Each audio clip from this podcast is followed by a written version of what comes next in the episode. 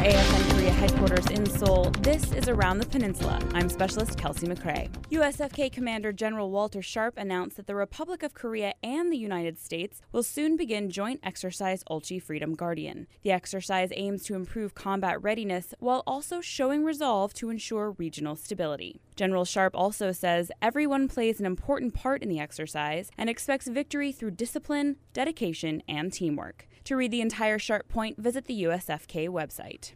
The 293rd Signal Company is responsible for communications in the Daegu area. It provides Area 4 with the means to communicate across the peninsula. Army Sergeant Mike Parson gives us a look at the Signal Company's response if there is a breakdown in communications.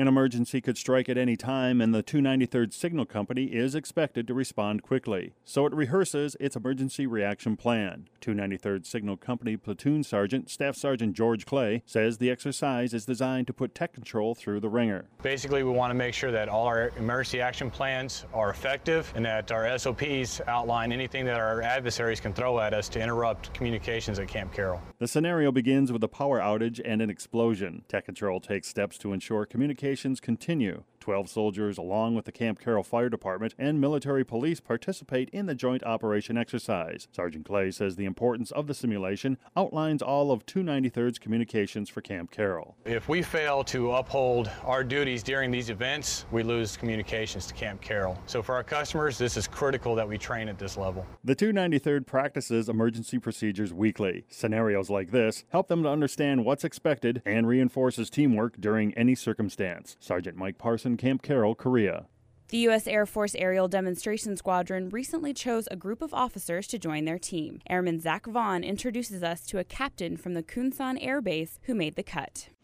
Patrolling the skies over South Korea seems like a thrill to most people, but for Captain Ryan Riley, it's just another day.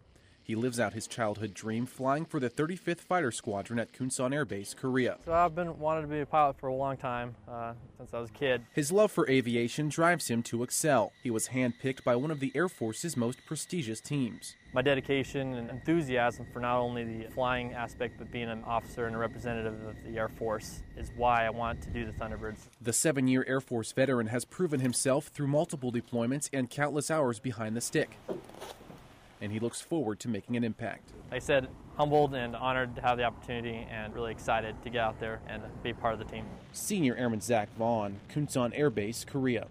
That's it for this edition of Around the Peninsula. For more information on what's going on around Korea, tune in to AFN the Eagle and Thunder AM or log on to afnkorea.net. From Seoul, I'm Specialist Kelsey McCrae.